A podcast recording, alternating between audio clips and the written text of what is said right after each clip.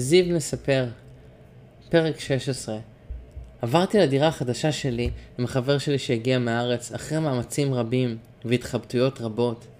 כיף לי להיות בבית שהוא שלי, אבל זה מלווה ברגשות אשם מכל כך הרבה אספקטים. ההרגשה שאני משאיר את משפחתי הענייה מאחור, וחי חיים כביכול טובים, מקשה עליי. אני מרגיש שכל הטוב הזה לא מגיע לי. בביקור האחרון שלי בארץ, אימא שלי אמרה שאין לה כבר חשבון בנק, וגם כנראה לא יהיה. היא חיה מכלום ועובדת קשה מאוד, ואותו דבר לגבי אחי, לגבי אחותי ולגבי אבא שלי. אין בכלל על מה לדבר.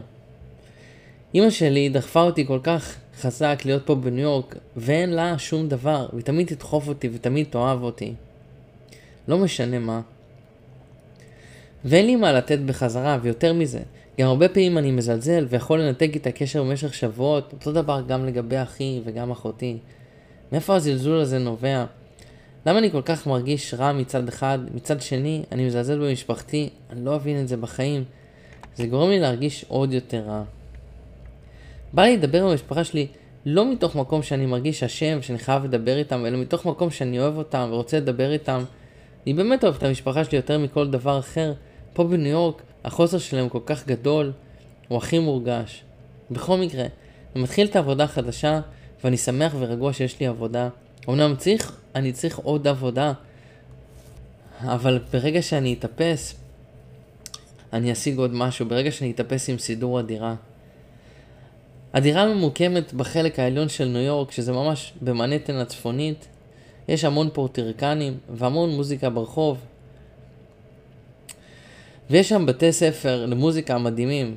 אחד הבתי ספר הכי טובים.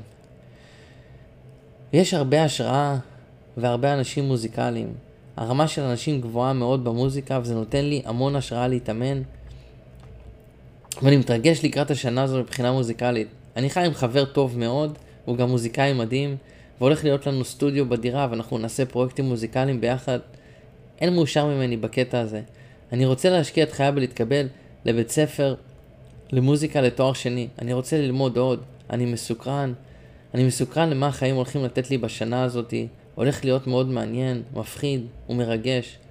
הפגישה האחרונה עם אסף התנהלה רגיל. דיברנו עוד קצת על מציאת תלמידים, איך להתנהל עם אנשים שלא עונים תמיד, והמשכנו לעשות את הדרך שלנו.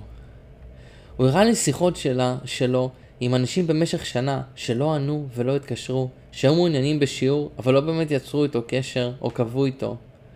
מעבר לרצון לשיעור. אז אסף מזכיר להם כל כמה שבועות אם הם עדיין רוצים שיעור, ולפעמים זה יכול לקחת שנה. הוא אמר לי משהו מאוד מעניין. הוא אמר לי שאם נגיד אני לוקח עשרה אנשים שרוצים שיעור, רוב הסיכויים שרובם לא יענה. אבל מתוך המעקב והנדנות של השליחת הודעות המתמדת, נראה שזה גורם לאיזה משהו פסיכולוגי. רוב האנשים מתוך הקבוצה של העשרה לא יענו, אבל חלק קטן יענו בסופו של דבר, ויהיו רציני לגבי העבודה בהוראה, לגבי ללמוד הוראה. וככה ירגישו גם שלמורה כן אכפת, ואני כן מאמין בשיטת העבודה הזאת במאה אחוז.